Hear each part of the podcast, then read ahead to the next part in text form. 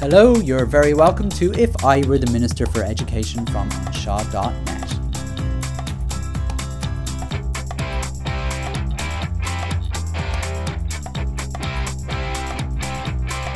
Episode 73, Part 2 A Proper Plan for Technology. If you've uh, landed on this podcast, you're on part two of episode 73, which is about technology and education and proper plan. Um, if um, you are interested in listening to part one, uh, just to let you know, it is all about the early history of technology and education um, and some reasons about, uh, you know, some fads, a bit of nostalgia, kind of going through a virtual museum of technology and education. But it doesn't really go into any planning. So it, it, it isn't important that you listen to it, but it might set a bit of a context. In part two, I'm going to be carrying on with a little bit of context, uh, maybe start looking at plans uh, about technology and education and, and, how you might spend uh, your ICT grant. Uh, so let's get into it. Hello, hello, you are very welcome. This is episode 73, part two of uh, If I Were the Minister for Education from Anseo.net. It's Simon Lewis speaking. And uh, I'm going on to part two of this fairly long, um, winded uh, uh, kind of journey, a train journey, virtual train journey around technology and education, where you can hop on and hop off at different stops along the way. As I uh, talk uh, and ramble about the history of education, and, uh, well, certainly technology and education. And uh, I finally get to talk to you about ways that you can plan for spending ICT money because um, I suppose every school in the country is in a different place and there's lots of reasons for that. And I talk about those reasons in part one. And as I go into part two, I continue that uh, just to talk about some of the innovations and histories of uh, in technology and education and um, see how you get on. Um, I was talking about uh, the NCTE at the time, which is now the PDST Technology and Education, um, and uh, how they made their very uh, first uh, successful decision back in the 90s uh, not to make technology a subject, um, and in fact as a resource. And I argued that it was probably better to be a methodology. Uh, as I said, I'll talk a little bit more about that later. But I want to move on to the NCTE. Um, and where they didn't make a success of things. In fact, I want to talk about their errors of judgment uh, in this episode and, and the impact of those errors, really, in a way. Um, because I'm not saying they were done in, in badness and they weren't even foolish. They just happened to be um, accidents uh, at, the time, uh, which I suppose if they look back on, they would probably uh, do something different. And the first error of judgment really was in the late 1990s uh, when they rolled out ICT for the very first time in the IT 2000 uh, scheme um, when computers were first delivered into schools.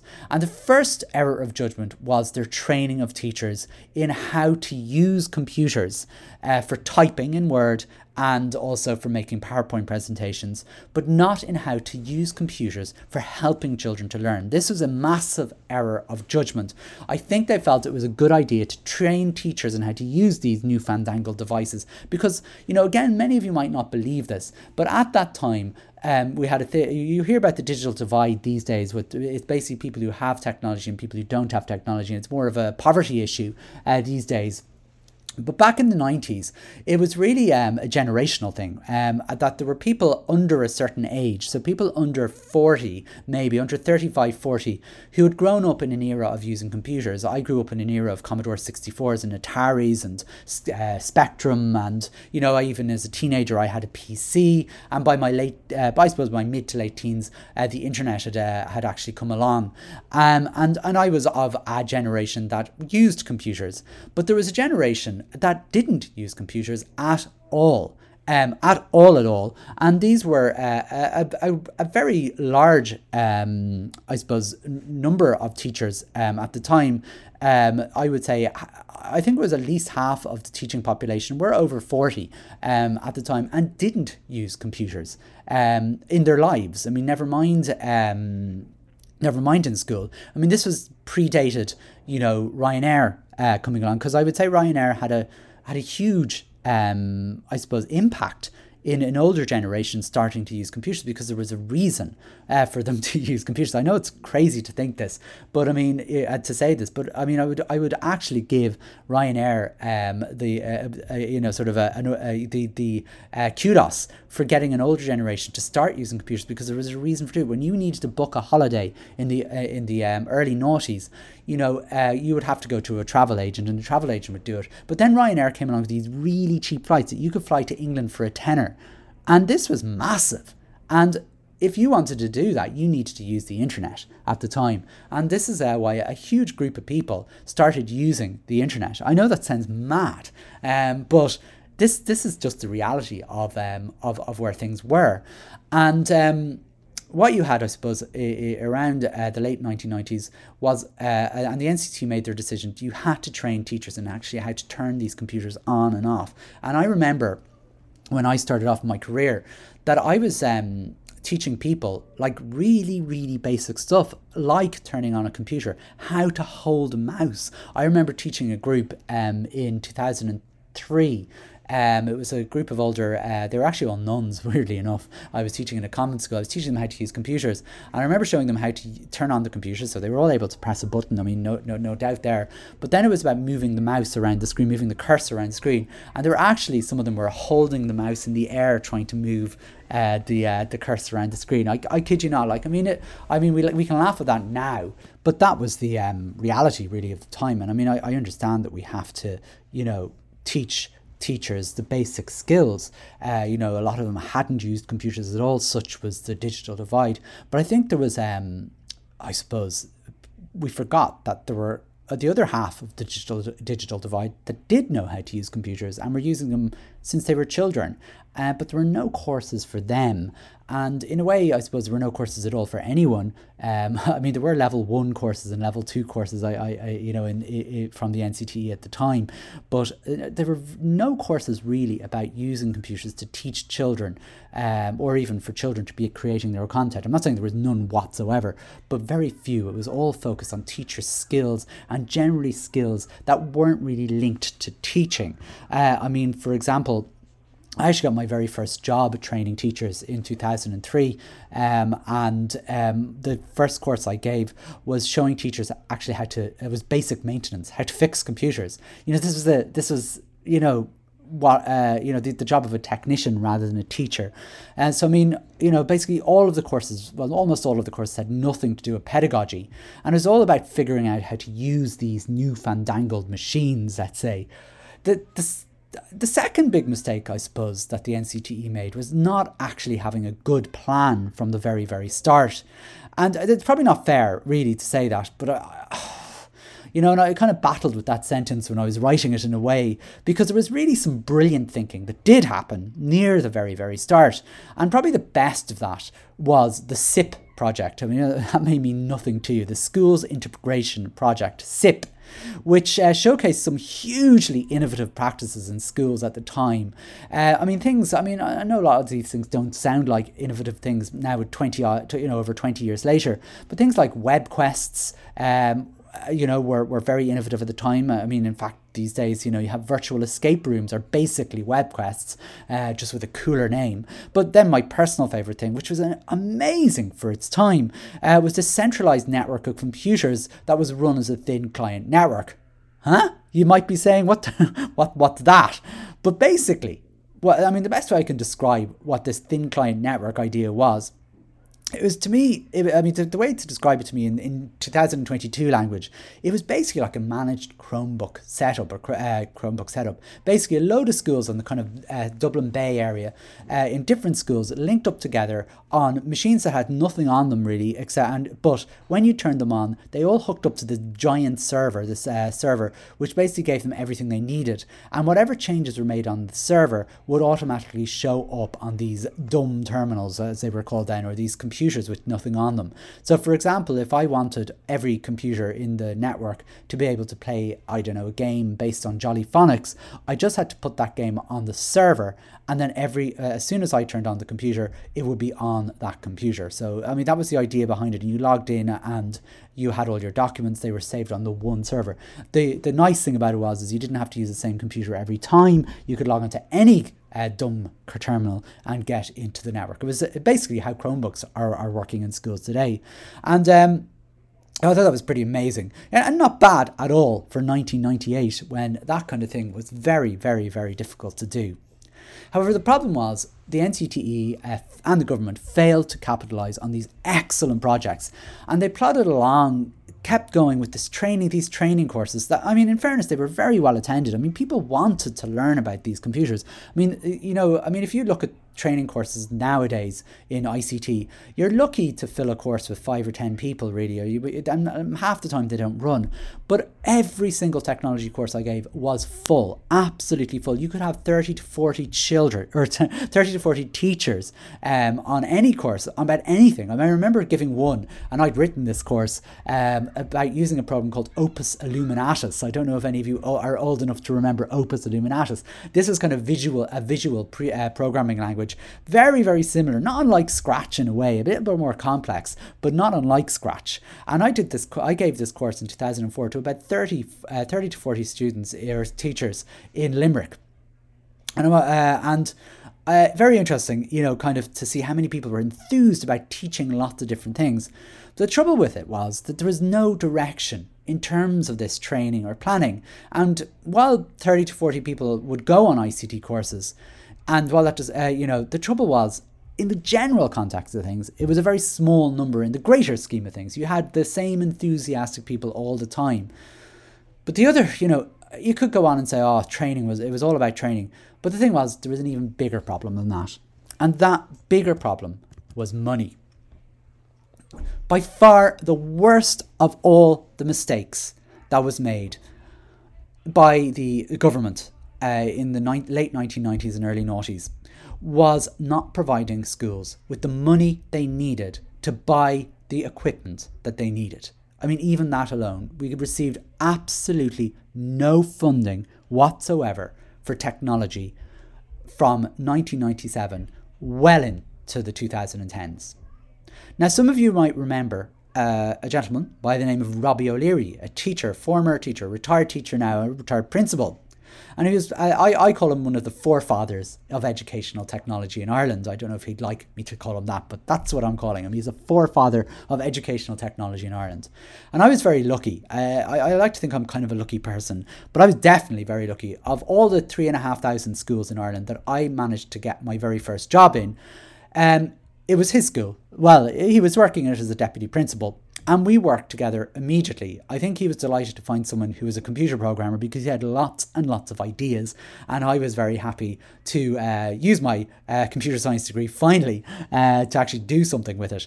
And we worked on some really interesting technology projects. Um, one of the first being the only and first ever piece of cross curricular educational software for Ireland. Anyway, that aside, Robbie uh, made one of the most valid points about the way ICT was being rolled out in the early part of the 21st century.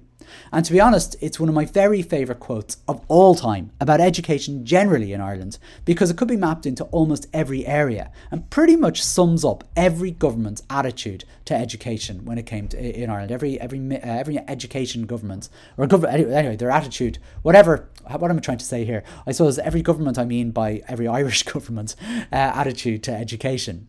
You basically said and, uh, uh, and I'm quoting or maybe paraphrasing a little bit. He said that technology in schools was being funded by cake sales and Tesco vouchers. Now, at that time, Tesco were doing this computer for schools voucher scheme, where schools would get loads of tokens. Like when you go to, a, to Tesco, you buy your gear, uh, your your shopping, and you get a few tokens, uh, and you gave them to your school. And basically, yeah, the schools would save up these tokens, and there'd be six class kids like in a sweatshop counting these tokens every week and putting them into rubber, uh, putting rubber bands around them. And basically, after you collected whatever you needed, you went shopping because they could be traded in for gadgets. And I may be wrong on this because I, maybe it's wishful thinking, but I definitely remember there being a, a Cleverboard interactive whiteboard in it. And I, and I don't know how much it cost. I think it could mean 80,000 tokens or something like that. Now, I could be wrong. I don't know what it was, but I definitely remember a Cleverboard in there. And I believe um, uh, you know, the, the thing was, though, that the point was that Tesco, who are a British company, by the way, were basically offering qu- equipment that was widely available in British schools at the time to an Irish market, which didn't even have the foundations of technology in place. So let's just think about that for a moment. That like technology in the UK has been, you know, was was was fairly mature by you know 2005 2006 you know i mean it was it was already a curriculum subject since 1997 or 1999 anyway and um, almost every, uh, all schools were properly funded all schools had good adequate technology for the time um, and uh, you know, and basically what Tesco were offering, let's say, was equipment that was being used in British schools. Things like the Bee-Bots, the, the cameras, uh, all that sort of stuff, you know, uh, things that were relevant at that time. Irish schools had barely got one computer in their in, in, in, in the back of a classroom. You know, we didn't have the foundations, and yet we were being offered all these gadgets. And, um, you know, I mean, the only thing that people really wanted was the interactive whiteboard in a way. Um, so, you know, but even then, it was kind of funny because you get your interactive whiteboard, but you wouldn't even have the internet in your school. Like, we'd no infrastructure. And schools were scrounging around trying to get what they could. Um, like it was a time where parents were donating old computers to schools. Like they, like we were relying on donated second-hand home computers, um, which were probably riddled with viruses and all sorts of all sorts of madness. But we were just the only thing we could do was scrounge around to try and find what we could. You know, there were lots of schools where you had like you could have a computer room with like twenty different makes of computers, all donated by from different households. Um, it, it was mad, and it just didn't work. You know, it couldn't work because these home computers, you know, couldn't be networked properly because they were home computers with home uh, operating systems. Schools couldn't afford to pay for, um, you know, uh, proper uh, local, ac- uh, you know, the Active Directory program for Windows. I, I don't even know what it's called anymore. But, um, you know, it just didn't work. And there were schools that, by accident of location or by accident of actually having a parent working in a big tech company, um, you know, they, they, they, they managed to get like maybe a bit of uh, coherence into it by because they might donate a set of uh, computers to a computer room for a school or something like that. You know, there's there was a bit of that maybe, but Robbie's statement was literally true. I mean, li- I, I I hate the word literally, as you know from listening to this podcast, but it was literally true. Money was coming in for computers through cake sales and Tesco vouchers. Cake sales were funding the system, and schools had almost no guidance. And because the government weren't funding the technology, they couldn't actually, and this is the interesting part of it as well, because people might say, but, you know, so what where the money was coming from? Surely the government could have, you know, the money isn't important. But when the when the government aren't providing you with the money, they can't tell you what to do with the money you fundraised from Tesco or Cakes. So they couldn't actually get a. They really had no way of telling uh, telling schools how to what to buy because they weren't providing any money to buy them. So you know, in the end, schools are just left to their own devices to buy devices, and every school had just got was different. Uh, uh, at the time, I compared technology in schools to snowflakes uh, before that word was taken over by grumpy white men. Insofar, it was it's impossible to find two Irish primary schools with the same educational technology. Um, and the legacies pretty much continued all the way through to the present day, with schools haphazardly planning and the guidance coming down from government more and more vague and more and more loose. I mean, for example, if you look at the latest framework for ICT in education, it is so vague that I've actually proven you, that you can buy a new pet dog using the framework for ICT. I mean, I, have done this. I, will tell you a little bit, but I'll tell you a story later about that. But you know, literally, you can do, you can almost do anything using that framework. And the only thing keeping things slightly consistent, slightly consistent, was the um, ICT advisors in education centres. Uh, they were able to give their local areas some ideas, some structure, uh, maybe a little bit of support. But because they were cut at the very start of the recession, another variable to add to the uh, to, to, to help in some ways, or any variable to help with the with, with, with anything.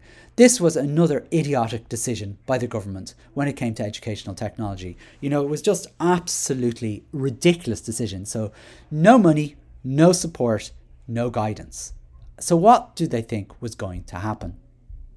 The only things that have saved the sector, really, from, from those days, is the fact that money finally came specifically um, for schools for uh, to schools for broadband um, and it was specifically for wiring, really. Um, you know, and and and that's not particularly brilliant. um, either. I mean, we needed that. I mean, there were schools up until 2007 that had no no networking. So I mean, how they possibly had internet, I have no idea. But um, it, it, this is this is kind of, you know, this is kind of the the madness that goes on. Um, and then we had a recession, 2008, uh, which pretty much calmed down all fundraising and any money coming in. And things started, I suppose, after 2012, after the rush for interactive whiteboards. Um, things seemed to calm down a bit. Um, and maybe this was a good thing, even though it was an unhappy accident. Um, the interactive whiteboard, in a way, really was the only item that survived this rush for technology between 2008 and 2012. And if you go into any classroom in Ireland, um, if you if you would go into any classroom in Ireland, really, the at the bare minimum, I would say the only piece of technology that's kind of survived um, or is, is definitely going to be there would be an interactive whiteboard and a teacher laptop or a teacher computer. You know, you anything else I suppose could be a, a mishmash of anything. And I, I mean I don't know what point I'm trying to make there, but I suppose that rush of uh, trying to fundraise in very difficult times well, it left us with this sort of only consistent thing was an interactive whiteboard. When consistent money kind of finally happened, from around 2015 to 2016, roughly around then, schools were able to start thinking about planning for the very first time. So we had about 15, 16, maybe, you know, nearly 20 years of lost time trying to struggle our way around technology. And when money finally did come in, it was it was a time where we could actually start to get the basics right to only set a foundation then. So that's not very long ago. So you're listening to this in 2022. It's only really uh, six or seven years ago when schools actually finally had a basic foundation to build upon. Now, I don't know if I can take any credit for this, but I spent a lot of time talking to school leaders about that getting the basics right before because the first tranche of money came it was around 5000 uh, uh, it was about 5000 euro per school roughly depending on the size of the school. But i, I was uh, I, I, there was very again there was very little guidance on, on on the practicalities of what to spend the money on. Um you know there was again loads of courses about this that and the other but there was no one saying what do you actually need in a classroom? What is the what is the technology?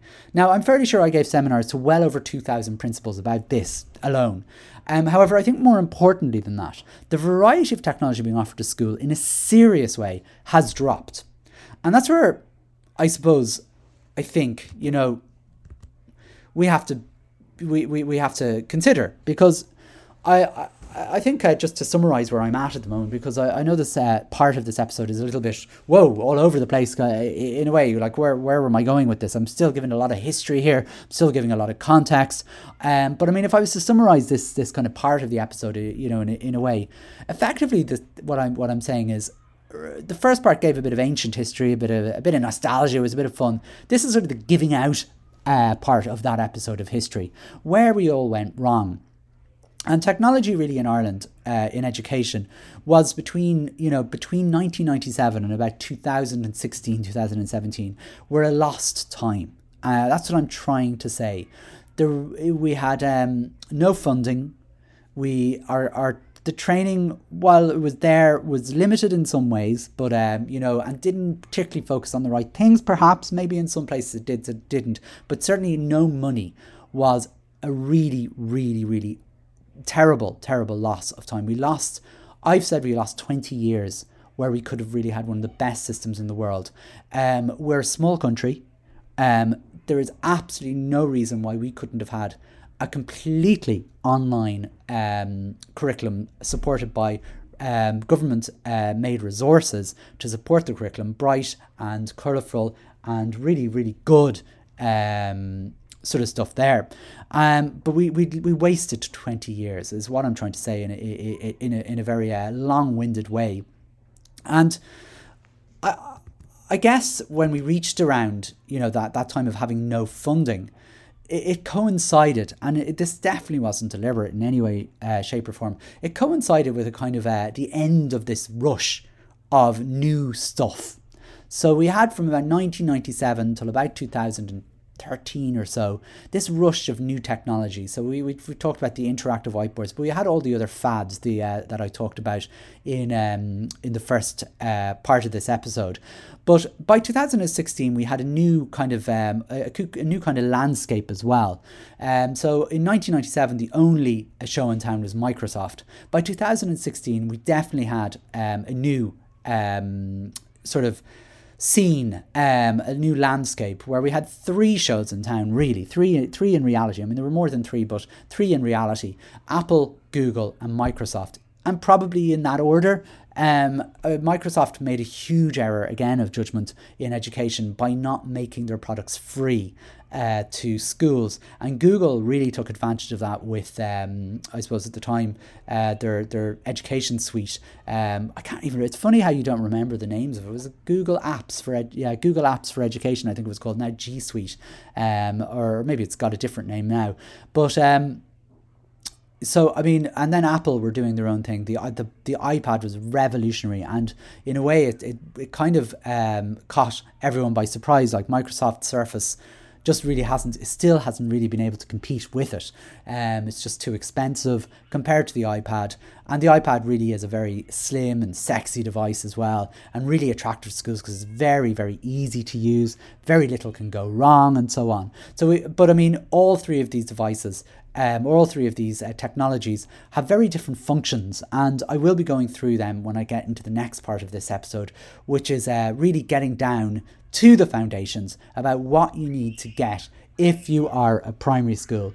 And um, you know, it's it's it's probably a good time to stop at this next train station. Uh, so you've been on the cranky carriage, shall we say, for this uh, this uh, second part of this uh, episode, where I've really explained why um, we had a lost 20 years of technology and education. And in the next part, what I'm going to do is I'm going to make sure that you get finally get to dip your hands into your pockets and get uh, and we'll basically start off with the basics you'll need in your uh, school uh, in terms of educational technology. And there we have it. That is the end of part two of this episode. Um, I suppose the last 20 years may be harsh to maybe some of you that are listening to this because it was also a very exciting time, I suppose, for many of us that were actually involved in ICT and education. If I can only imagine what would have happened if the funding matched the enthusiasm. Anyway, uh, that is it for this uh, part of this episode. We'll be back next week for uh, part three. And uh, part three is where we actually start the plan. You'll be imagine wasting an hour of your life uh, like that, um, basically without getting a uh, getting a bit of a plan. But at least you got some context. Anyway, if you've enjoyed this part of this episode or the previous part, uh, please feel free to subscribe to this podcast um, by searching for Anseo.net on your favorite podcasting platform, whether that's Apple Podcast, Google Podcast, Spotify, or any of the rest of the podcasting platforms that are out there. Um, so that's it for me. You can also, sorry, as well as subscribing, you can um, also um, review uh, this podcast. Uh, if you give it a nice review, that would be very much appreciated so other teachers and other people can find it more easily. So that's it for me for this week. Thanks so much for listening. All the very best. Bye bye.